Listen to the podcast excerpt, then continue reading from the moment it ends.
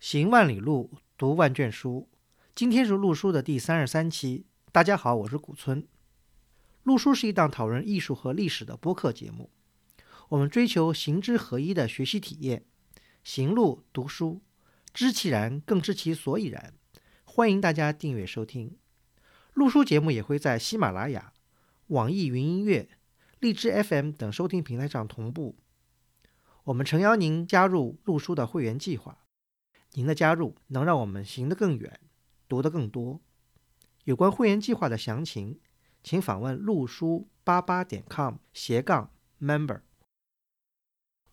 今天是陆书节目在二零一九年的第一期，在节目开始之前，主播们先祝各位听众在新的一年里面身体健康，万事如意。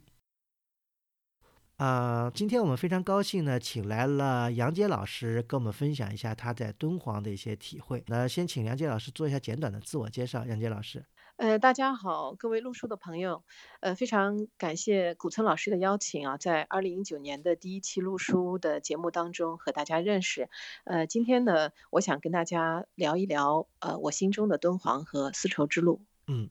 呃，我知道杨杰老师，因为这个是应该说跟敦煌的缘分是始于这个十年前，对吧？呃，对，第一次去敦煌应该是在二零零九年的十月份。嗯，那是什么机缘让杨老师掉进了敦煌这样一个大坑的呢？呃，其实现在回想起来哈，有。其实蛮神奇的，呃，因为我之前是做媒体的，当时呢，我的同事曾经做过一期中国文化历史地图，那么我有印象，就是这期他们做的是敦煌，但是因为我自己没有参与这个采访，所以对敦煌的认知其实非常少，我耳边呢就听到过敦煌这样的一个名词，然后非常巧的是一次说走就走的这样的一个旅行的计划，当时就看了一一张图吧，是敦煌的一个酒店，觉得很向往，然后就把酒店也订了，把机票也。也定了，然后呢，又是因为一次将错就错的这个买错票的这样的一个一个故事吧，所以就第一次一个人坐着绿皮火车啊，然后就到了敦煌，所以就现在回想起来，其实是蛮有机缘，也很神奇的一次旅行的经历。嗯，应该说这个，如果有多次旅行经历的朋友，应该有一些类似的感觉，就是有时候当时可能觉得是有一些将错就错，或者有一些艰苦的一些经历，比方说，呃，没有买到什么坐票啊，或者没有怎么样，但是事后回想起来，都有时候还是觉得蛮印象深刻的。我想杨老师是不是也是这样的，坐了等于坐了一晚上硬板凳到了敦煌？呃，就是。因为我我我们是南方的那个，我是南方人哈，其实很少有这种经历，就是去感受西北的戈壁滩的这个日出哈。因为我我就买错票了嘛，坐了硬座去的，当时想象可能也就是上海到杭州的距离，所以觉得没关系啊，不 care 这个。后来上车以后才发现，其实要坐十四个小时啊，绿皮车。但是因为你都根本睡不着嘛，坐坐的那个位置，呃，因为睡不着的时候就一直看窗外，就是从大黑天一直看到早。晨真的就第一次看到了戈壁滩的日出，像鸡蛋黄那么大的一个日出啊，在那个安静的戈壁滩上行走，所以那种感受现在想想啊，是非常的有力量啊，神奇，呃，印象非常深刻。再后来去的每一次基本上都是飞机去，所以这种体会呃，其实会越来越少，但是呃，越来越珍惜。嗯，这个我觉得的确是，现在可能去敦煌，现在在坐绿皮车去的，可能即使你想坐，可能这机会也不是很多了。嗯，那么那个杨老师，在这个过往的这个呃大概十年时间里面，呃，您一共去了多少次敦煌？应该数字是挺可观的吧？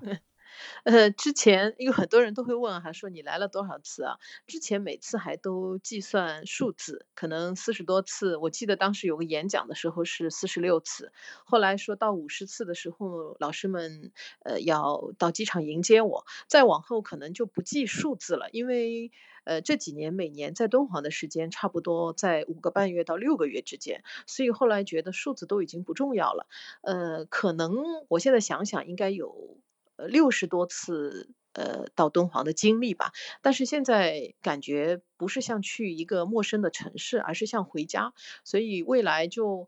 可能更多的时间会在那里吧，数字可能慢慢真的就再也记不起来了。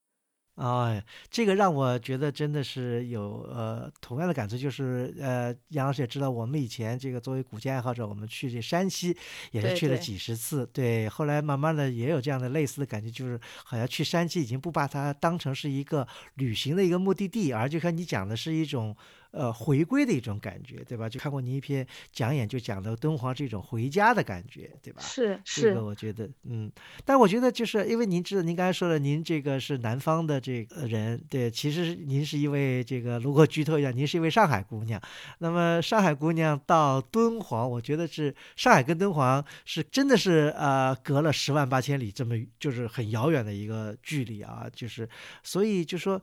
呃，你去了敦煌一次，那么后来一而再再而三去了十几次、几十次，那么到底呃是什么样的东西在吸引着你去呢？呃，这个问题其实我也思考过哈。呃，一开始去，我想可能是因为好奇嘛，因为那里的很多的这个自然，很多的风俗民情啊，包括呃很多的这个接触到的人啊，最重要的是莫高窟，其实它对我来说都是非常陌生的。那么再往后呢，因为呃你慢慢的就发现你特别想去了解它啊，你想知道更多的关于敦煌、关于丝绸之路的内容，所以呢，呃，你就你还是想去一次又一次的去，呃，当到了。呃，某一个节点的时候呢，你发现你跟那个地方已经融为一体了。呃，因为我我也经常有这种感觉，我觉得敦煌它其实像一个入口。那么之前当我是游客的时候呢，我一直在这个门外转着。当有一天我觉得，呃，我进到这个入口的时候，它其实给我展现的那个内容是非常丰富的，因为我可以看到历史啊，我也可以看到今天，甚至我从这个入口，我还可以看到未来的世界啊。所以我想，现在我经常说嘛，我说每次呃不叫去敦煌，是回敦煌，那种心情就是来与回来的这种心态。嗯，这么说起来，如果打一个不恰当的比喻的话，就是杨老师现在变成了一个 super fan of 这个敦煌，就是敦煌的一个超级粉丝，或者是是可，或者是不能用粉丝了，就应该用这个专家这样的一个级别来形容。半个敦煌人可能更合适吧。呃，半个敦煌。对，其实啊，嗯，因为我也是在这个咱们做节目不久前啊，这个去了一次敦煌，那时候我平生第一次。呃，我之所以呃这么迟迟没有去敦煌，我觉得我对敦煌有一种嗯呃，应该说我可能呃。就是比起你十年前可能更了解敦煌吧，但所以我一直有一种好像有一种，呃，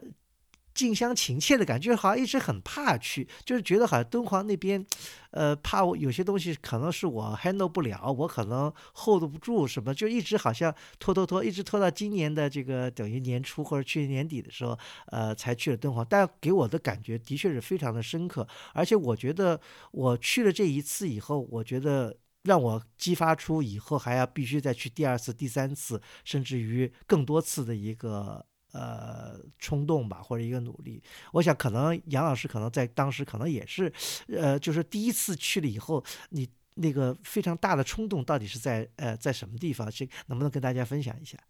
呃，其实您我我刚我在您的这个朋友圈也看到哈，就是呃前一段时间您在敦煌哈，因为呃之前您对敦煌是有所了解，可能知识结构的积累是已经是非常丰富了。我当时去的时候其实是一无所知，真的是叫呃两眼一摸黑的就去了啊。我记得我到了敦煌第一件事儿，呃就是把行李一放以后，我就直接进了莫高窟。然后呢，因为在十年前的游客没有现在那么多，虽然我也是在十一黄金周的时候去，然后讲解老师就带我呃一个一个参观洞窟，我当时是懵的啊、因为我完全对这些词汇都是没有概念，但是因为我是做媒体，我有一个好的习惯啊、我当时会做记录，我找了一张纸我就记下，比如说我看的哪个洞窟啊，老师讲的一些关键词，我能把它抓住，我就把它记下来。但是有很多词我其实真的第一次听到，比如说嘉玲评价，我完全不知道那是什么意思，我写的是拼音，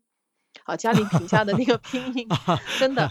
嗯。呃，然后我就我就第一次真的是懵懵懂懂的这个这个看哭的过程就过去了。啊、因为我那一次在敦煌待了六天嘛，啊、我到过了几天以后，呃，人没有那么多的时候，我又去了一次，呃，我其实后来就买了好几本书，那么因为我自己有笔记，所以我就把白天出去参观啊，各种看窟、看遗址，那么下午回去以后呢，我就自己看看书，我可能会有一个这样的重温的一个过程。呃，但是当时真的是觉得自己，呃，历史的知识，包括佛教的知识，包括对美术的了解是如此的苍白。因为我高考还是考历史的啊，但当时我们，呃，其实没有一个特别完整的一个历史观哈，世界观都没有。所以，呃，这次看窟其实对我的这个冲击是挺大的，因为我发现完全我不了解的东西太多了，这些东西对我来说就是就是空白的啊，所以我我就想我回去，呃，我一定要再去好好的看书，再去补充，然后我会再来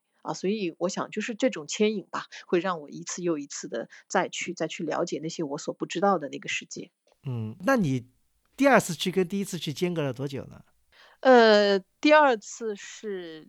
二零一零年的六月份，呃，我记数字还可以哈。那个时候没有 朋友圈嘛，那个时候没有朋友圈，那个时候就是发微博啊，所以我那个时候在微博上是搜索呃敦煌两个字，可以搜到发微博可能呃比较多的人吧。呃，就是那个时候去了就会发，或者是自己看书也会发。第二次我是把我们杂杂志社的那些同事，我都把他们忽悠过去了。哎呀，我说那个地方太棒了，我说你们一定要去啊。然后我们就组织了一次，我们相当于业务学习啊，然后就从北京去了敦煌，是隔了八个月。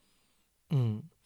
呃，那么呃，去敦煌就是因为我这次去敦煌，因为可能呃境境况不一样，因为大家知道敦煌实际上呃所记录，就咱们讲的现在讲的是指着莫高窟啊，因为敦煌实际上还多于莫高窟，比方榆林窟啊、东西千佛洞都是敦煌的。对，就莫高窟本身，它就好像记录在案的石窟就有七百多处，对吧？呃，七百三十五个洞窟。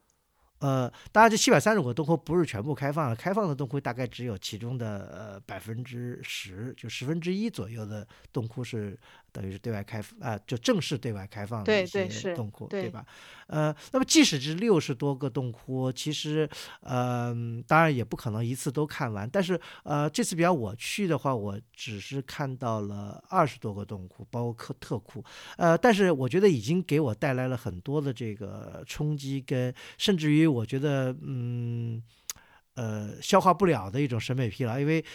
因为在其他地方，其实你。不可能看到，就是一下看到那么多很丰富的东西，尤其是其实一个窟，我觉得有时候都能够看很久。但是因为现在这个条件的限制吧，它一般不允许你在一个窟里，特窟也好，也不能让你待超过十五分钟的时间啊。其实是你在里面可以徜徉很久，看很久的东西。呃，所以我觉得这个敦煌就是真的像一部大的呃百科全书，或者是一所。大学一样，就是你不可能说来去一次就可以把它好像呃一下子就尽览无余，这是完全不可能实现的一个情况。那么呃说回来，就杨老师，您第一次去的时候，就是现在回想是十年后回想一下，十年前你印象最深刻的是一些什么情景呢？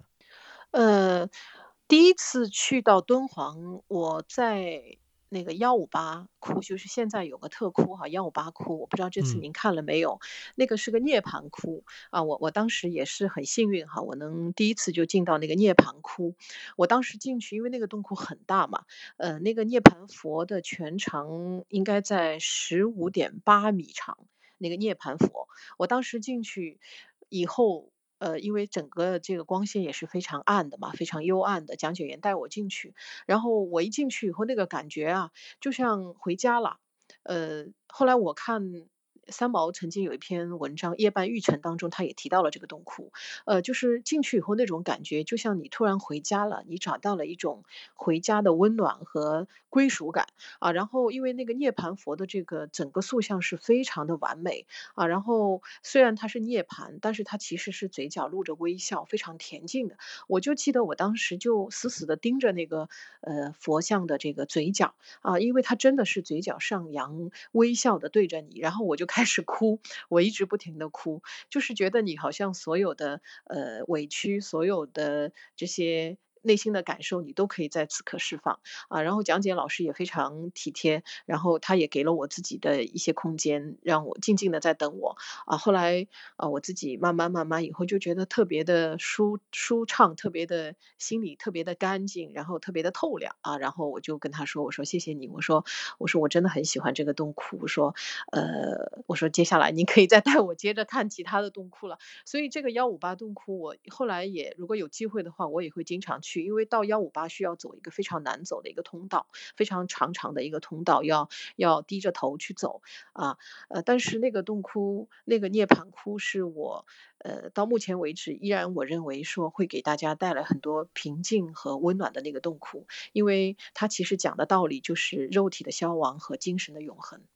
啊。这个如果大家有机会的话，可以去看一看幺五八的特窟涅槃窟。嗯，因为涅盘窟呃特窟现在好像是，起码是现在最近是不对外开放。我知道您讲的这个窟，呃，我印象深刻的是，就是它这个窟实际上作为一个，就是敦煌不是在做一个就巡回展嘛，好像他把它就是幺五八好像作为一个复制的一个巡回展的一个东西，好像我我在印象中我是在这个呃展览哈，哎对，在北京的对，在北京的这个呃就是美术馆，他那时候办了一个这个敦煌的一个复制。展的时候，我印象中见过这个幺五八窟，一个非常美的一个涅槃窟。对，嗯，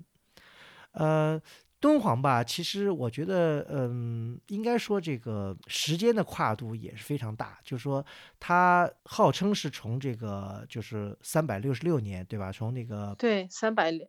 前秦开始啊，对前秦，对完了，一直到这个大概最后到元，大概到了呃十四世纪，对吧？这个跨度大概达到了一千年的这个跨度。那么这个一千年时间，对于其实对中国历史来说也是相当长的一段时间。虽然我们是一个非常历史悠久的古国，但是一千年对于我们这个历史来说也是相当重要的一个部分。那么这个部分的历史在敦煌就留下了很多的这个。嗯，印记吧，就是说，所以有人说，在敦煌不仅是可以，你就是说，你作为一个佛教信徒，你看到了很多佛教的东西，就跟你讲讲，像涅槃窟啊，还有佛教的很多东西，其实就是你客观的，就你即使作为一个学者或者作为一个参观者，你也可以从敦煌里面看到很多的这个历史的这个印记吧。嗯，就是杨老师，我不知道您就说在看敦煌的这个石窟里面，呃，您能不能跟大家分享一下，呃，您主要看到了些什么？嗯，就像您刚才说的哈，因为每个人其实看敦煌的视角是不一样的，嗯。比如说，呃，作为这个佛教徒哈，他平时读佛经的，那他可以在这些经变化当中，能够看到很多佛经上的一些呃义理和一些对应的画面。但是其实很多人他也许并不是非常了解佛经本身，那可以在敦煌壁画上看到的，其实是当时的一千多年前人们的一些世俗的生活啊。所以我个人认为说，呃，也有很多人会问我说，我们也不是佛教徒，我们可能对这些佛经也。不是很了解，那我们去到敦煌，我们到底看什么？或者说我们能不能看懂？那我我经常也会说，我说其实没关系的，我说因为呃，我们不是单纯的只是去看佛经故事，看那些经变化啊，看本身故事这些，我们其实是可以去把这些呃在敦煌壁画上或者塑像上呈现的这些一千多年来的这些世俗的生活、当代的生活啊，其实可以通过呃我们现在的呃这种感受去把它表现出来。我们其实是看当时。人的生活，而且我觉得敦煌最有意思的地方，其实在于它其实是活的。虽然它只是静止在壁面上，或者静止在洞窟里的塑像，但它其实本身它是它是生鲜活的啊。我认为它是一个时间、空间和文化的一个交融的东西。虽然。我们现在进到的那个洞窟，比如说二二零窟，我不知道这次您有没有去看啊？它它对它虽然是这个呃贞观十六年，公元六百四十二年的一个洞窟，离现在也已经一千多年了。但是当我们进去的时候，其实你不是只是看到一一铺呃静止的经变化，你可能是看到的整个长安。长安城在上元节时候的那种呃喜庆欢乐的一个场景，它其实活灵活现的呈现出来的啊，甚至说，比如说呃四十五武窟也是一个特窟哈。当我嗯们进去的时候，其实呃，我们除了说去了解，比如说观音经变的内容之外，我们也可以看到很多生活化的东西，比如说丝绸之路上的场景，对吧？甚至以前唐代人的妆容、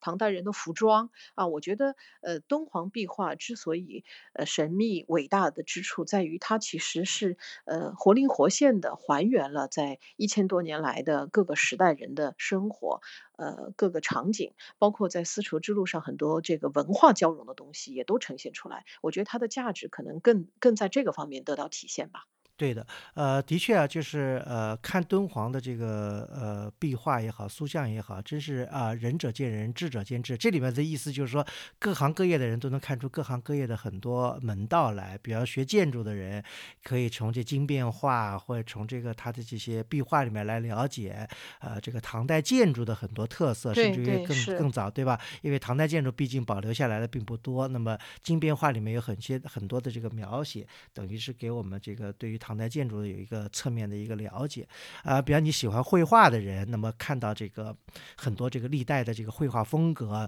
传统的这个时青时绿的这种风景画，或者到了这个白描什么这些，都可以看出这个它在这个历史上的演变。因为我印象比较深刻的，这次我有幸也看了一个，就是据说以前是特窟，但是现在是普窟的一百零三窟。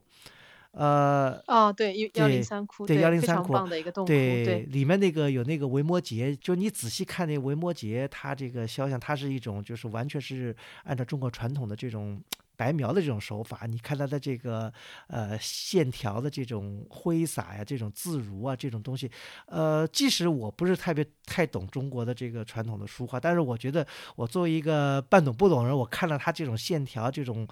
流畅的这种行云流水一般的这种白描线条也好，我总觉得也有一种，呃，当时我就觉得有一种非常酣畅淋漓跟如饮甘霖的这种感觉。这我觉得就是也是在看这个，呃，敦煌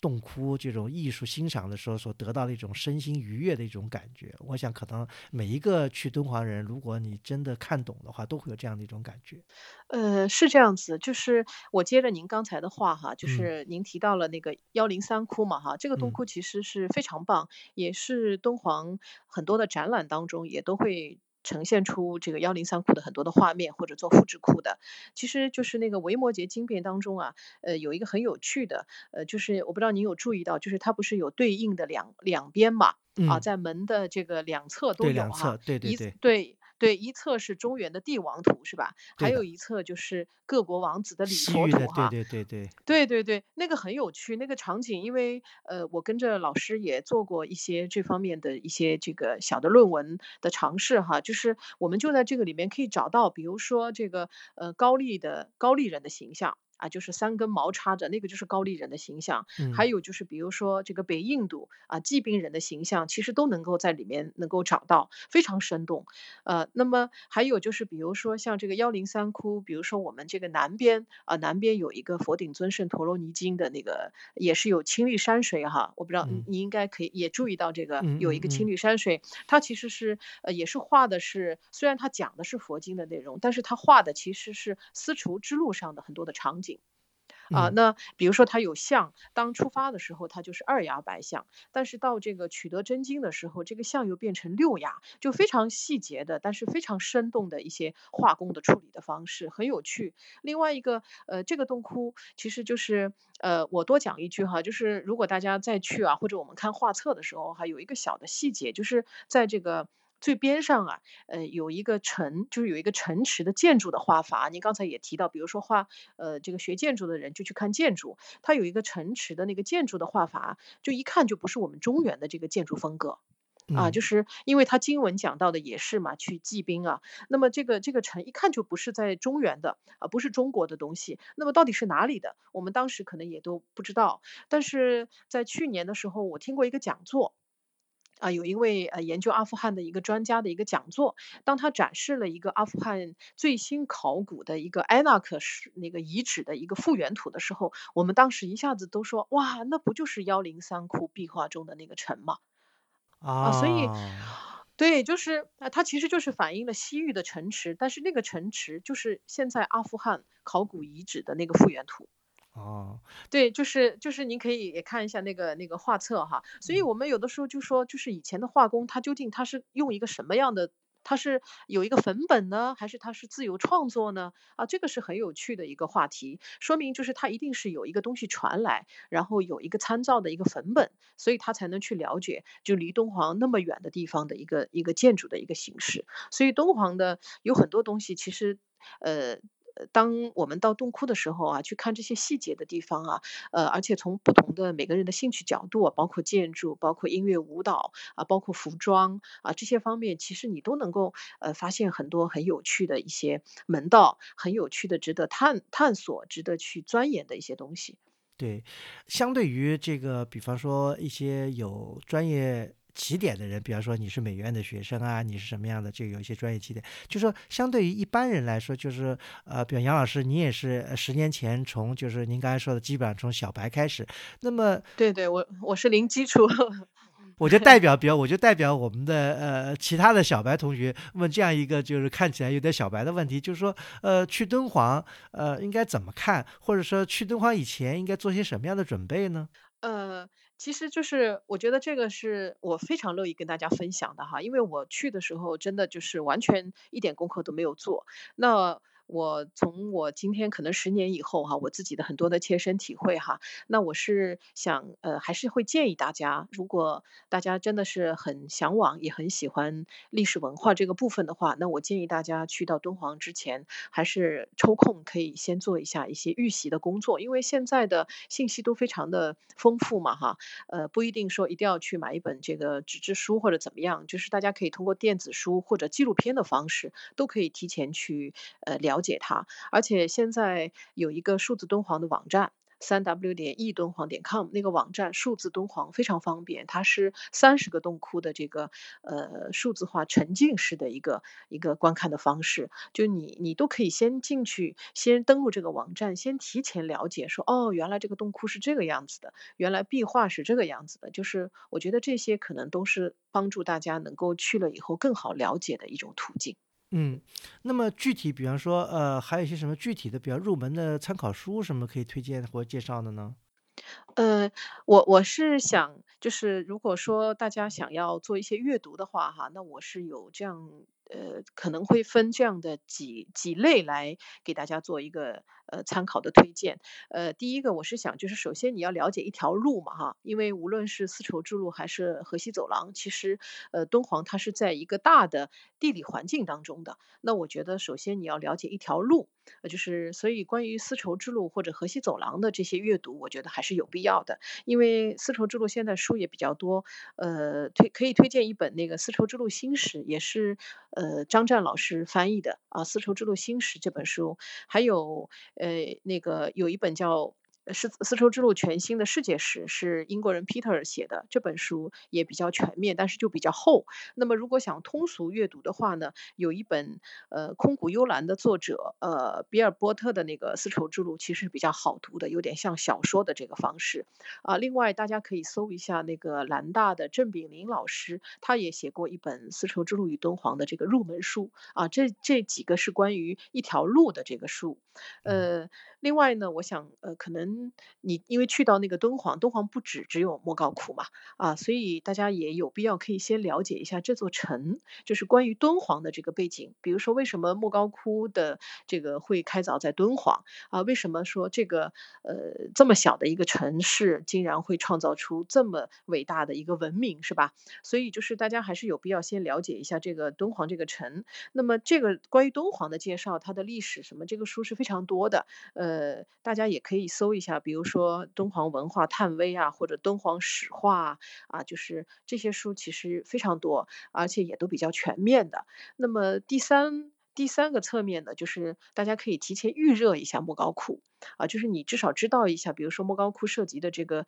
呃时代、朝代是吧？大概哪几个朝代？朝代的呃顺序是什么样子的？它的背景是什么？包括洞窟的这个呃塑像壁画，大概会分成几类？我觉得这些比较基础类的知识，大家也可以先了解一下。比如说这个呃飞天的艺术啊、敦煌石窟艺术简介啊，就这一类书也是可以看一下的。那么嗯第四类呢，也是我也很愿意跟大家分享一本书，这本书呃很好读，呃，然后叫呃敦煌众人受到召唤。啊，它其实是一个采访的采访的一个一个汇编，是生活杂志出的啊。它其实是讲了一群人的故事，因为我觉得到了敦煌，最终你还是要了解人，对吧？就是为什么敦煌一直到今天啊，那么多人守望在这里，那么多人守护在这里，呃，那么这群人的故事呢，就这本书我是想推荐给大家，也非常感人啊。所以可能就我我我是因为还是尽可能想把我知道的都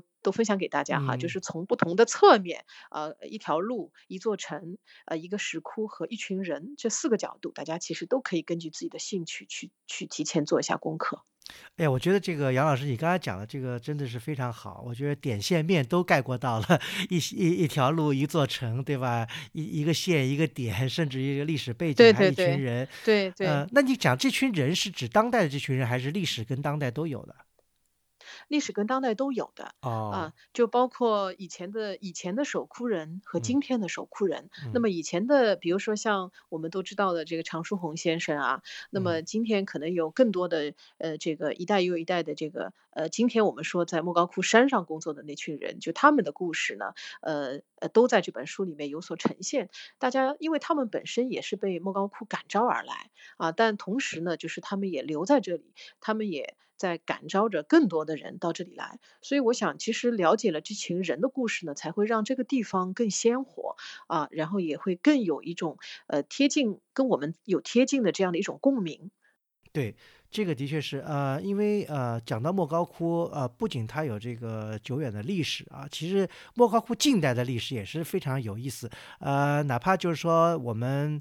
从王道士开始，对吧？其实前不王道士对王道士，就前不久，其实刚举办过纪念这个长津洞发现一百周年的活动，哈，是吧？这个大概就几，年前吧。一九一九零零年嘛，发现是一九零零对年，对，就几年前。哎，王道士呢，其实也是的确是中国呃，应该说是如果撰写中国近代文化史的话，一个不可。这个躲避的一个人物吧，呃，关于他呢，这个其实杨老师，呃，前不久也也转过一篇公号的文章，我也看了，我也觉得深受启发。其实，呃，也消除了我很多对王道士的一些误解。其实王道士这个人，嗯，其实也是一个时代背景下产生的一个人物，呃，他也是一个有血有肉、有多方面感觉的一个人，并不是一个完全的一个坏人、恶人，他也是一个，就他是一个当时时代背景下产生的一个人，对吧？虽然他做了很多事情，可能留下了不好的影响或者结果，但是，呃，对于他本人来说，我觉得还是。嗯，我看了您的那个公号以后，觉得挺复杂的。就从王道士开始吧，就一代一代很多 敦煌人，包括您说的常书鸿先生，还后面的什么段文杰啊，还甚至包括在后面的这个刚被评为什么改革开放呃先进人物的这个呃樊锦诗，哎，对对樊锦诗，包括现在，就是他们敦煌的确在一代一代人手中呃这样的传承。嗯、我觉得敦煌的确是一部非常厚重的历史，就是说可以就跟您刚才讲的，看到过去，看到今天，甚至还可以看到未来。这个我我想请请教一下梁老师，这个看到未来，您是从哪个方面来来诠释的呢？呃，因为呃，就目前比如说这两年哈，因为我是十年前去的哈，十嗯年前其实可能知道敦煌的人并不多啊，呃，所以呃，敦煌的旅游也没有现在那么热嘛。嗯呃，这几年其实特别明显的感觉到这种热度在不断的升温，在不断的这个这个大家被关注哈。呃，我我们我那年去的时候，我印象很深嘛，十一的时候，大概三号四号可能是呃历史上那时候的历史上可能最最多的大概一万人吧。啊，但是现在呃。呃，不是很严谨的那个数据，可能呃，去年比如说暑期的时候，大概人均就两万多人了。就嗯是现在可能大家就是第一个是也确实通过很多的媒体的信息都了解敦煌，第二个确实我我也我也觉得就是喜欢呃文化的啊，呃喜欢历史的这个包括博物馆的这个普及也做得越来越好，大家其实都非常向往这个敦煌的石窟艺术，所以我是想呃这个其实是一个非常好的现象，呃那么当我们去看敦煌的时候，我们究竟在看什么？我想这个是现在最需要告诉大家的，因为呃，很多人其实可能来之前他也并不了解，那么因为观看的或者参观的方式的问题，其实也并不是呃能够非常好的去了解到莫高窟真正的呃艺术价值和它的精神的内涵的东西。那么看完以后。呃，要做什么？我觉得这个就是现在非常重要的，呃，需要我们去探讨的一个东西了。嗯，就是我可能在敦煌待上几天以后回去，我们到底做什么啊？呃，这个我们也经常在聊，就是因为你旅行只是了解文化的一种渠道啊，而且。当你旅行结束以后，其实你了解文化的这种内在的需求啊，内心的向往，并不是画上句号的。所以我们想，为什么说要看到未来？因为我们也是想通过更多的这个呃文化的推广也好，或者是类似于像我们呃陆叔这样的一个呃爱好者的这样的一呃一个个小的种子的去播种也好，让更多的人去关注到呃敦煌艺术的这个时代的延展性的这种需要。啊，因为有的时候我们也会说，说我今天看到的敦煌，只是是我们从后代问后代借来的。因为一百年前，呃，拍照能显现出来的很多壁画，我们今天可能看不见了。那么一百年以后，呃。他们能看到什么？其实这个问题，我我我想大家也都会在思考嘛。所以今天我们所看到的很多的美好的东西、震撼的东西，其实是问我们的后人去借来的。那么我们站在今天的这个敦煌，我们要做些什么，才能够去把敦煌的东西真的能够传扬下去，让更多的这个下一代的人去了解，或者。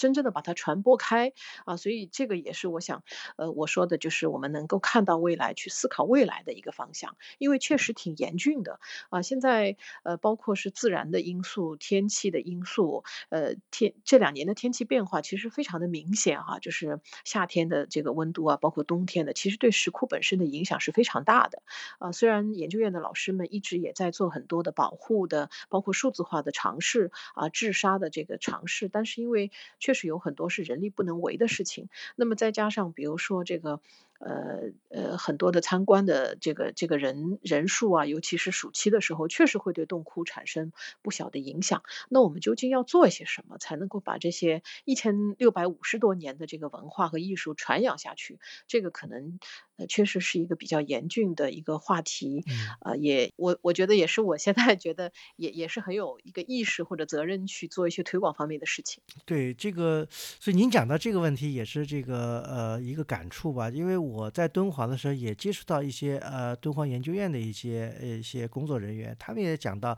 就说他们也希望就是夏天不要人太多，冬天不要人太少，最好最好能够，因为我呃的确是反差有有点大，因为冬天的时候，像我这两天去的时候，他们说大概每天的游客可能也就是几百个人。呃，跟您比的，比方说什么，呃，去年八月八号就一天有两万多个人，那简直就是呃，就是差别太大了。其实，呃，敦煌研究院的人也希望能够嗯平衡一下人流，因为这个不仅是对他们来说，其实对洞窟来说也是要需要一个调节，因为不然的话，呃，每天涌进太多的人，这二氧化碳呼出来，可能对洞窟的这个环境或者壁画的保护，可能就会产生很多的这个呃负面的影响。这个的确也是呃。呃，需要大家嗯嗯思考的一个问题，也许其实所以很多人也呼吁，就是说呃，能不能喜欢敦煌的人错开高峰，能够在淡季的时候呃去欣赏，这样其实对于自己来说也是一个有更好的一个体验。我觉得呃，从我的角度来讲，我觉得虽然冬天敦煌冷一点，但是我觉得呃，这个体会体验还是挺好的。呃，冬天就这次去的话，可能是。敦煌冬天比较冷的是吧？嗯，就是温度还是还是很低啊。今年今年特别冷，对对对对对，今年特别冷啊。呃，但是总体来说，我觉得冬天其实是。我个人认为哈是最适合深度看库、慢慢看库的一个一个时间，所以我也跟很多周围的一些朋友们建议哈，就是呃，我觉得去敦煌也好，或者去类似这样的一些呃文物遗迹的这个地方哈，一定还是要因时因需啊，然后我叫适量和适度，就这个听着特别像那个什么口号，其实确实是我自己的感受啊，就是呃不要去凑那个热热点，因为我们还是有假期。期的嘛，就是不管是呃这个公司的年假还是什么，其实就是呃根据自己的需要的呃个人自己的旅旅行啊，或者你想看什么，这个需求你首先想清楚，对吧？我到底要去做什么？我想看什么啊？我想通过这个五天六天到底想要了解什么啊？我觉得这个就是呃阴虚嘛，我自己要想清楚，然后呢，我来合理安排时间，真的不要去凑那个热度，就跟大家说这个七八月份都一定要去看油菜花，然后去敦煌，其实那个体验感是非常差的。是的，是的啊，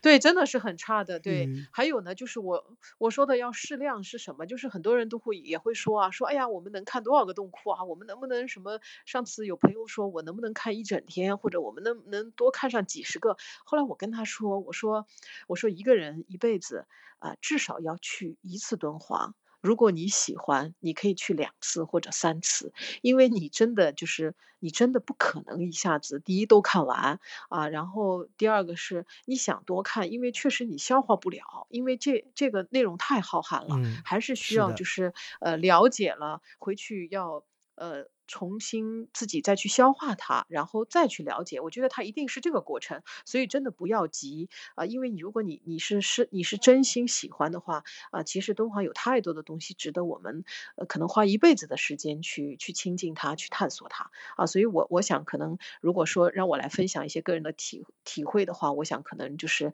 真的就是呃慢慢的感受啊，慢慢的了解，慢慢的学习啊，然后慢慢的亲近。嗯我想这个可能真的是，我想我我跟敦煌之间一个很深刻的一个自己的体会啊。是的，是的。如果这个有呃，就说你如果真的热爱，或者你也经济上也有有允许，或者时间上允许，我觉得的确是应该把这个过程变得是一个呃绵长的一个过程，而不是是一个突击的一个过程。对。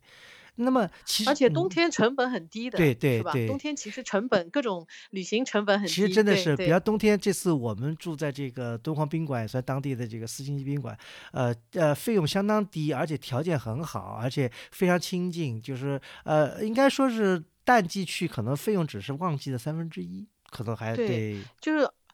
可能差不多吧，三分之一，因为呃，包括门票啊，包括路上的交通啊，大交通，其实也都很，对对对，包括呃，就是吃住行的各方面吧，啊，我觉得都是会要比旺旺季的时候要低对对对很多很多。，能够不去挤这个凑这个热闹更好。呃，其实我们刚才讲了很多，跟杨老师在一起讲的呢，都是这个我们讲敦煌，实际上我们自动的就讲到了好多是莫高窟。实际上敦煌我们讲的一个大的概念，其实是呃比莫高窟要大得多，对吧，杨老师？对，呃，因为我我其实也一直在想啊，我刚才也在想啊，因为大家可能呃，经常有的人也会问说，去敦煌我是不是就只是看莫高窟啊？呃，但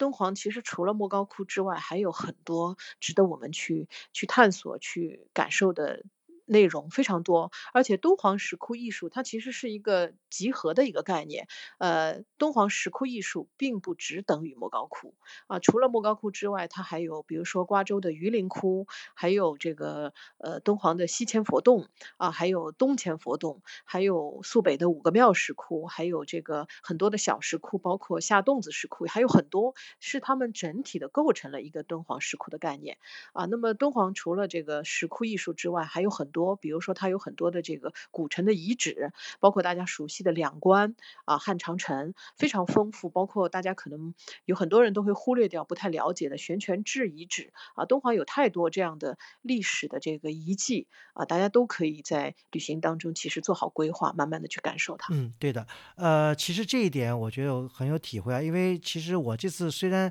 呃留出了一定的时间，但是我觉得敦煌可能还是需要很多次或者一次要有很多时间啊、包括我觉得您刚才提到的这个榆林窟，这是特别推荐的一个地方，就是呃，它其实离敦煌现在就是市区大概还有一。百六七十公里的一个呃东边吧，瓜州，在在在现在的瓜州县，呃嗯，但是大家一般呢都是从敦煌过去，那么呃非常值得去看，而且这个呃我个人认为有时候这个榆林窟的体验可能比莫高窟还要好。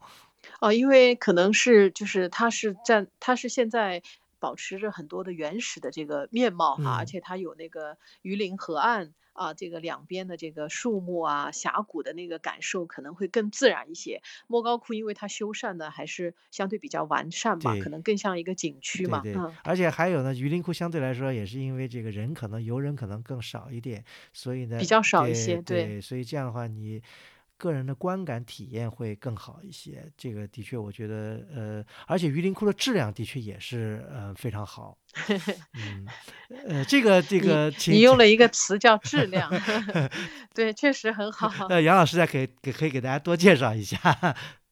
嗯，呃，确实那个您说的，古村老师说的对，因为榆林窟其实是非常有特色的哈。我当时因为就是自己去的时候，呃，是查了一下攻略嘛哈，然后一看，哎，有个榆林窟，因为时间很丰富就去了。呃，那虽然说它的这个呃四十多个洞窟吧，规模不大，但是内容非常丰富，而且像比如说这个大家都知道的水月观音啊，嗯，啊，包括这个壁画上的这个孙悟空，大家一直就经常跟小朋友说说这个，壁画上的这个孙悟空啊，就在榆林窟。嗯。还有就是呃，沙武田老师曾经写过的一本书，就是《榆林二十五窟》嗯。啊，他是单单个洞窟写了一本书，说明它的内容非常丰富，嗯吐蕃时期的嗯。哈。呃，我记得好像有一年北京那个 APEC 会议的一个演出，就是用的榆林二十五窟的一个经变化的这个背景啊，那个应该是整个呃。呃，榆林呃壁画艺术的一个巅峰了吧？啊，然后上面还有一只小老鼠啊，啊，然后真的非常棒，那个建筑画的特别细，特别细，哈。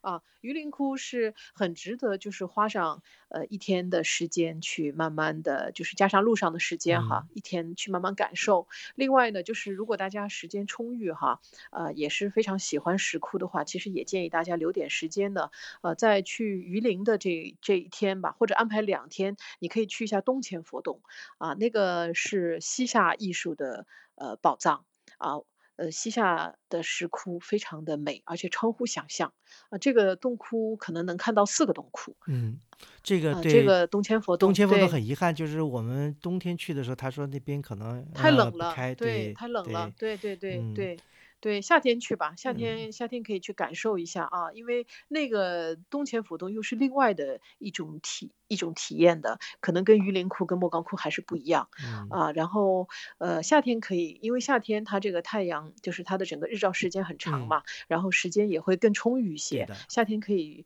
呃，就是榆林窟、锁阳城和呃东迁佛洞可以是一条线上都可以感受到。那么还有就是呃西迁佛洞啊、其实西迁佛洞很近嘛，嗯是我不知道您这次有没有去。呃，西迁佛洞因为市区过去，敦煌市区过去也就是，三十分钟。好多人把西切佛洞跟比方去什么玉门关什么安排在一一条，对对对对，就是在西线上的，对，它都是在西线上。对，因为西迁其实，呃，大家有的时候也经常会被忽略掉啊，大家就觉得一到那儿说看几个，说看四个，说啊那么小啊，大家也也就嗯 大家习惯性用数字嘛，能看几个？哦，看四个太小了，看八个还可以是吧？经常会 会会用这个嗯。对对对，但是其实西迁佛洞有它自己非常鲜明的这个艺术特特性，还有它的时代背景。因为呃，就是有一种学术的观点，认为它的开凿时间比莫高窟还要早。嗯，对的，听说是有这样一种观点，认为这个它的开凿，它而且现在留存下来很多也是反映了一些早期洞窟的一些特点，对吧？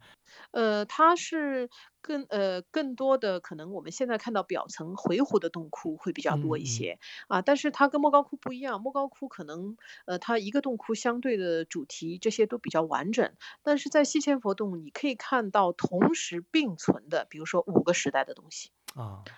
就很有趣啊，就是比如说，呃，北边，比如说是是早期的北魏的啊，然后可能它的这个对面，可能你看到的又是比如说回鹘的啊，然后顶上又是比如说什么北周的啊，然后那个门两边可能又是呃初唐的嗯啊，就是非常丰富哈，所以就这个也是很有意思的，就是当不同时代的这个艺术体现在一个石窟里的时候，其实我们怎么去看它啊？另外就是因为它所处的位置嘛，它就是相当于西出阳关啊，西出阳关的这个必经之路上，一般它边上有一个驿站嘛，叫南湖店啊，就是等于以前古代人西出阳关就先在南湖店休整，嗯补充这个补给啊，然后让这个呃这个牲畜就是那个驴啊马呀都休息一下，然后然后就从呃南湖店直直的就等于西出阳关了。嗯所以这个西千佛洞呢就在南湖店边上，所以它的这个位置其实也是会对它的，比如说这个开窟的背景啊，包括主题的内容啊，其实也会产生很大的一个影响。就是我们也会说，为什么会在这儿出现这种情况？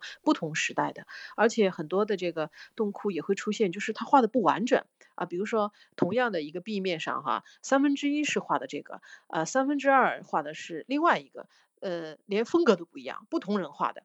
就是我们说是不是就是众筹啊？就我们也在，就是自己在那个，就这不是学术观点啊，这是我们自己看库时候在讨论啊，就是不是有众筹的这个概念？比如说我要西出阳关了，对对对，我就把我的愿望可能找个画师画上去啊，但是我也不是画满整个壁面，我可能画三分之一，古村老师您画三分之二，可能居香老师画那个另外那个三分之一，就这个呃也是非常有趣的一个一个现象。所以不同石窟其实它的位置不同啊。建建的这个地理的位置不同，然后包括它开窟的背景时代的不同，其实对呃这个壁画的内容啊、塑像的内容，其实也会有很大的呃不同的，所以这个也是非常有趣，可能大家感兴趣的话，也可以慢慢的去呃感受和这个探讨的。这个当然是这个要石窟看到一定门道了，就是等于是呃这个坑挖的更深了以后，你才能感觉到刚才杨老师讲的这些这些不同啊，或者这些更深层次的一些一些欣赏。呃，其实我觉得真的，呃，敦煌是一个嗯非常富有历史。您刚才讲到的，比方阳关，对吧？如果咱们嗯读过几首唐诗，就会知道这个“劝君更饮一杯酒，西出阳关无故人”，或者是“春风不度玉门关”啊。这个因为阳关、玉门关，这你刚才您刚才讲的两关，实际上就在这个西千佛洞再往西的这个路上。对对，是就在一条线上，对，都在西线上。这个所以说历史是特别这个丰厚的一。一个地方，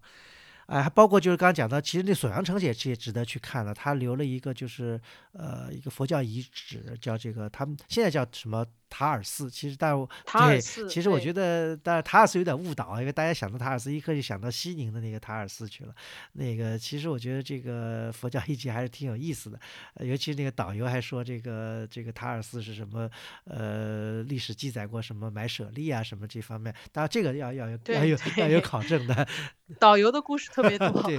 呃，那么那么就是呃，刚才那位杨老师已经给我们了很多这个其实出游敦煌的一些小贴士了。比方说，建议避开高峰啊，在淡季来，这样的话，呃，既毕不仅是这个观感好，而且还可以经济上可以省节省不少钱。那么除此以外，就是呃，这杨老师还有什么别的呃小贴士？比方给这个初次到敦煌的人呢？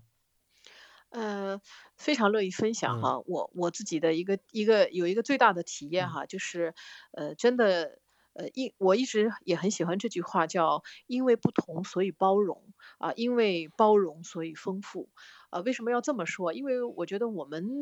呃，尤其是我们的这个呃国人哈，就是我们出去旅行，经常会有一种先入为主的那种那种感受啊。比如说，当时可能我我这个。呃，下了火车站以后，我当时脑子里出来的第一概念就是，哎呦，这个地方估计是不是没什么吃的呀，很荒凉。或者说那个时候，因为敦煌机场很小嘛，下飞机得自己提着行李进去，大家下来第一反应就是，哎呦，说这个地方是不是，哎呀，那个很很艰苦啊。所以就是你未来几天的旅行，其实就会比较受这这种先入为主的影响啊。但敦煌其实。呃，并不像大家想象的，它是一个国际化的一个旅游的城市，虽然它也不大，所以我想这个是非常重要的，就是大家一定是带着一种呃包容啊，带着一种体验不同的这种心态。来感受各种呃在旅途中的这种不同，比如说饮食啊啊，比如说文化的这个嗯我们所看到的中西文化的这样的一种呃落差或者交融啊，甚至比如说这个跟当地人的交流啊，或者说是呃很多很多方面的，我觉得这个是很重要的，就是你到这个呃旅行目的地的那种心态非常重要啊。第二点啊，第二点是我想呃提个建议就是。呃，我之前有讲过，可能要做一些小的功课。第二点是我建议大家就是手机里下一张历史年表，我觉得这个是呃非常重要的啊，因为讲解老师他会告诉你说这个洞窟是什么时候的，因为我们参观的时候不是按时间顺序的，嗯，对啊，我们是有的时候是按照这个洞窟的这个窟号排列哈，那么。呃，但是呃，你有的时候会会会脑子里会有的时候比较乱，可能就跟不上，哎，完全就是哎，怎么这个飞天是胖的呀？怎么这个飞天又是变成是不穿衣服的？然后这个飞天又是瘦的？所以建议大家手机里可以下一个呃这个历史年表。啊，敦煌的历史年表，这样我觉得就很清晰。你至少知道说，哎，我看的这个是早期的，我现在看的是唐的，那我现在看到的又是五代的、西夏的，啊，这个我觉得也是非常重要的。那么，呃，第三点是看窟一。建议大家做一个记录，因为你不一定要拿着纸和笔做嘛，啊，你手机上也可以，我记一个库号，啊，我记录一些讲解老师的一些关键词。那么现在基本上在呃，包括莫高窟、呃榆林窟、西千佛洞的洞窟门口都有那个二维码，啊，就是完整洞窟内容的，大家记得呢去扫一下。啊，把它存下来，因为这样的话，你也可以更好的去了解，说哦，我这次看了呃这个 bug，那么我回去重温一下，我下次再来，也许看到的呃呃另外 bug 可能会有几个是不一样的，那么我我觉得大家可以自己做一下这个小小的功课的一个记录，啊，这个呃对，另外呃可能有一点就是呃我想。呃，可能到敦煌一定要去多尝一下 西北的美食，这个其实也挺重要的哈，就是很丰富的啊，而且会超乎你想象的这个丰富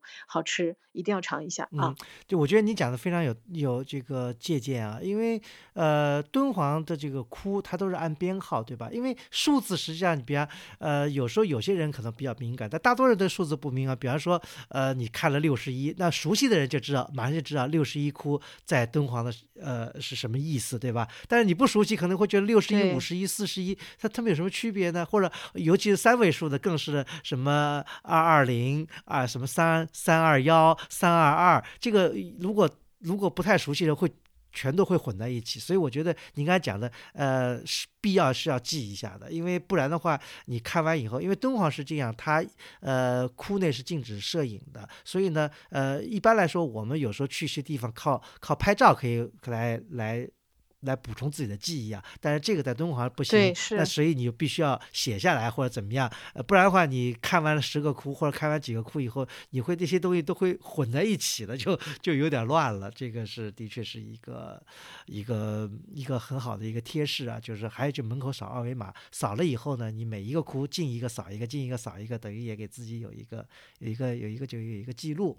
还有一个，我觉得敦煌的确，呃，杨老师，我是第一次去，但我觉得敦煌给我的印象特别好。我觉得是一个非常，呃，也可能是因为淡季吧，是一个非常安静，也非常整洁，非常干净，而且呢不失水准的一个小城。就说，呃，一些现代化的设施在敦煌都有，而且敦煌的这个，呃，这个基础建设、基础设施也都非常好，街道也很整洁。我觉得，呃，比起内地的很多县城或者地级市，我觉得都。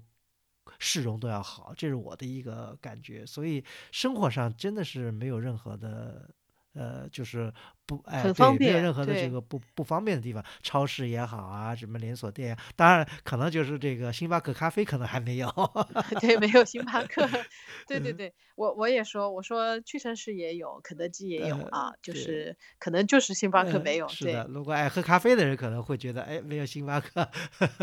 但是我觉得还是生活还是挺方便的，而且城市也不大，嗯，非常人民呢也是非常友善，就是像我接触到的这些出租车司机啊什么也好都。非常非常这个诚信和友善的，这个的确也是可以给一个大大的赞吧。哎呀，真的呃，我觉得嗯，其实杨老师你刚才讲到的，我现在在回想啊，您是一啊二零零九年第一次去对吧？后来我在想，我二零零九年十月份在做什么？呃，其实你知道吗？这我也前没跟你讲，我现在在想，二零零九年十月份我其实也在河西走廊。只不过我们就是对那么那么巧啊！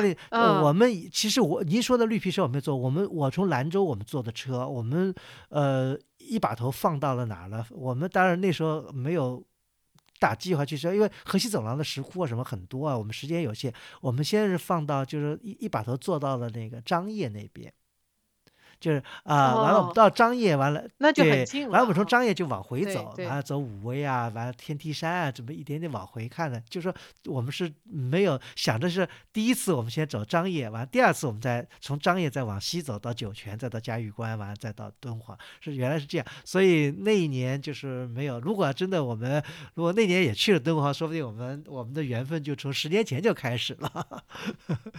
嗯，所以我觉得那我我们用了十年的时间，我们才我们在敦煌相遇。呃，我觉得对呃，觉得特别有意义，而且敦煌的确，我现在在回想，我觉得呃，那这几天虽然时间也不是很长，但是给我的印象的确是非常深刻，而且我觉得，呃，敦煌的确是值得一而再再而三的去寻访的一个地方，不像有些景点，比方说有些地方可能到此以后平生一辈子去一次可能就足以，但我觉得像敦煌这种地方肯定是。呃，你这一生，如果你喜欢这样的东西，你你去一次肯定是远远远不够的，因为当然不是说呃你要以看多少个窟来作为你去敦煌的一个标准啊。我觉得其实即使这些窟你回首再去再看一遍，因为我有这样的体验，我我连去了两天，我第一天去，导游带了有些这些窟，第二天去有些哭是重复的，但是我觉得即使重复的哭，我再看一遍，呃，其实常看常新，你的感觉是不一样的。我杨老师，你觉得是这个是不是一个呃共同的一个体验？呃，我的感受跟您是很像的哈，因为比如说同样的是讲解老师带我们看哭哈，呃，不同的老师带啊，其实他的视角也不一样。那么他给我们的讲解传达的一些内容的东西也不一样，而且比如说同一个洞窟，可能我去了几次啊，比如说像我我很喜欢的一个洞窟，比如说四二零窟隋代的，我去了几次，但我可能每一次我自己的感受啊，我看的重点或者我自己发现的东西也都不一样啊，所以呃，我想就是呃，大家还是比如说这个通过。呃，一次看哭以后，可能自己需要呃慢慢的找感觉啊，就是这个真的是每个人都需要去找感觉的这个这个环节。然后你会发现自己可能对其中的某一个部分特别感兴趣啊，那么再次去看或者再再从其他的途径呃渠道去看书或者看资料的时候，可能你就会更从容，或者说有更深的这种体会。嗯，是的，的确是这样。是这样子，因为我我其实在也想跟大家分享一个啊，就是呃，除了我们有刚刚讲过的，比如说敦煌的石窟啊，一些遗址啊，我也有一个建议哈，就是建议大家呃，可能花一点时间，留半天的时间在敦煌的城市当中去走一走。啊，这个呃，因为每到一个地方，可能我们除了看历史的呃内容部分之外，我们也需要跟这个城市的现在产生一些共鸣。但敦煌现在好像大家到敦煌城里边，好像就是去找沙洲夜市啊，然后去那个呃逛那个夜市，买点小玩意儿啊，或者说嗯去呃吃吃烧烤这个这个部分。但大家好像呃把另外的一个敦煌城的东西给忽略掉了。我说的意思是，就是比如说敦煌城，其实你慢慢走，有很多东西可以去感受，甚至比如说，因为我我们我经常会带建议大家先去看博物嗯馆吧，嗯，嗯博物馆里面它就有一个清代清代的敦煌的一个地图有个模型啊，就是清代嗯时候。对清代时候敦煌城的这个，比如说城门在哪里啊，城楼是什么样子的，然后结构是什么样子的，你可以走一走，看一看，感受一下，去发现一些意外的东西。甚至比如说，其实，在敦煌你都能够找到汉代敦煌的这个，呃，就沙洲故城的这个遗址。嗯啊，我们很近很方便，敦煌完全是适合做 city walk 的一个地方啊，大家可以留半天嘛，其实都用不上，可能两三个小时去走一走。比如说它的党和、母亲河啊，比如说啊它的这个呃几个门，因为它也是会分这个南门嘛、嗯东门啊，这其实是清代时候就有的啊，甚至比如说这个也可以试着去找一找我我说的那个沙洲故城啊，就比如说这个以前的汉代的时候，还有这个张芝的墨池，这个以前归义军节度使的这个治所，就是办公的嗯地方，我觉得大家都可以试着去找一找，去感受一下。这样的话，其实你跟这个城市之间的这个呼应和关联可能会更深刻一些啊。这个也是我的一个小呃，建议。这个非常宝贵。我觉得，呃，我觉得我这次都没有呃能够有机会呃这样去走一圈，呃，当然也因为时间的原因，我觉得呃，所以呃任何的事情，我觉得都可以呃。把它留到下一次，作留到作为下一次对下一次的期待。对对对那么除此以外，呃，杨老师还有什么呃个呃，作为半个敦煌人来说，还有什么可以向去敦煌的人推荐的呢？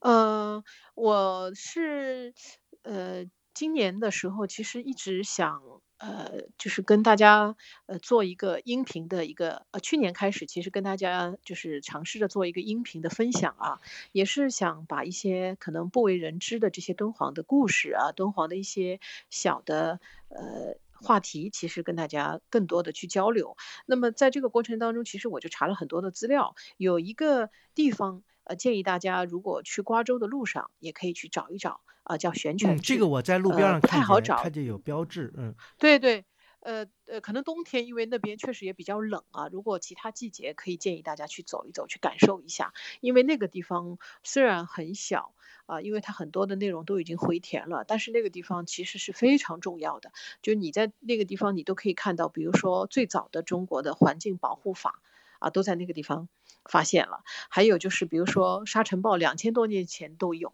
然后这个是在那里出土的汉简上，就是这个地方其实是很容易被忽略掉的啊。但是呢，它又是在敦煌历史上是呃非常古老的又很重要的这样的一个记录，所以建议大家也可以去走嗯访一下。好像还有一个，你好，前不久刚去了一个叫这个呃，就是老爷庙的这个遗址，对吧？这呃哦，佛爷庙，对佛爷庙，对对对，佛爷庙，对对对对，它是佛爷庙是一个，因为我上次去的不巧，它是每你呃每个月的初一十五它才开，我当时去的时候就就是小扣这个四门这个没人开哈，就是略有失望啊。它其实现在的人烟呃呃不是很香火不是很旺盛，但是它在以前在清代的时候是呃敦煌人去莫高窟的必经之路。哦，啊，所以香火是非常茂盛、就旺嗯盛的啊。但现在就呃可能就比较冷清，但是你去到以后，你依然能够可以感受到呃这个地方曾经的一个不平凡，而且它的不远处就是一个清代的一个风水。所以其实包括呃如果未来如果有机会的话，其实也可以我们呃多呃了解这个敦煌的这个长城风水的这个部分，其实也非常有嗯趣啊，而且是呃可以梳理出非常丰富的一个内容的。呃，就是包括瓜州、包括敦煌的这些风水的部分啊。然后，因为专门有一位研究院的老师，他就是在做这方面的研究，我听过。呃，他的一个讲座，很多的风水啊，包括这些风水的故事，比如说为什么呃叫狼烟啊，然后哎这些故事很有嗯趣。那么如果大家的时间充裕的话，或者季节合适的话，其实在敦煌也可以很系列的。去走访。那我最后想问一下，这个杨老师，就说什么时间是敦煌最美的时间？如果我自己的个人体验，我一定是呃告诉大家是冬天，因为我不怕嗯冷。但是可能考虑到大家的包括的这个假期也好啊，还有大家整体的这个适应的天气适应的哈，我还是建议大家可以选择在呃五月份五六月间吧，啊，或者是在十月黄金周之后的，就是十月到十月底的这个时间段是最好的时间。啊，因为呃春天的话，敦煌的沙尘会会有一些沙尘，可能也要赶上沙尘。那么五六月份呢，因为一方面可能各种花儿都盛开了，啊，水果也慢慢丰富了，其实是一个蛮合适的季节，也没有特别嗯热。那么十一黄金周以后到呃十一月初，其实都 OK 的，而且那个时间段可以看胡嗯杨。嗯嗯啊，嗯你不需要特地跑到额济纳旗，你在敦煌就可以看嗯胡杨，所以这两个时间段其实都是呃不错的一个选嗯，择啊，又可以避开最旺季的这个人潮。的好的。那个非常感谢这个杨杰老师今天跟我们分享了很多他在过往十年里面对敦煌的这个体验，呃，如果其实呃听众们如果对这个杨杰老师有更多的问题呢，实际上在我们的这个节目的这个网页上呢，会有杨杰老师的一个呃连接方式，所以你们也可以再接着向这个私下里跟杨杰老师进行请教。啊、那么再次感谢杨杰老师，呃，花时间跟我们分享您这个敦煌的这个经历啊、非常感谢杨杰老师。啊，谢谢。最要感谢的是古村老师哈，然后呃，给了我一个跟大家分享的一个机会，因为确实敦煌有太多太多值得我们一起去探索的地方，所以也希望以后有机会和古村老师，我来陪您一起，我们再好好的看窟，去走访一下这些遗址啊，也希望跟路书的朋友们有机会，我们能够在敦煌呃一起看窟，一起聊天，谢谢大家，谢谢老师。啊，这一期节目呢就到此结束，欢迎收听。如果您想了解更多的内容，请阅读本期节目的会员通讯。陆书之友微店是购买会员计划和会员通讯的主要渠道。我们的节目在每月的月中和月末播出，在陆书八八点 com 可以找到与节目相关内容的链接。我们欢迎批评和反馈，您可以通过陆书的微信公共号联系我们，也可以发邮件到陆书八八八八。At outlook 点 com，再次感谢您的收听，我们下期再见。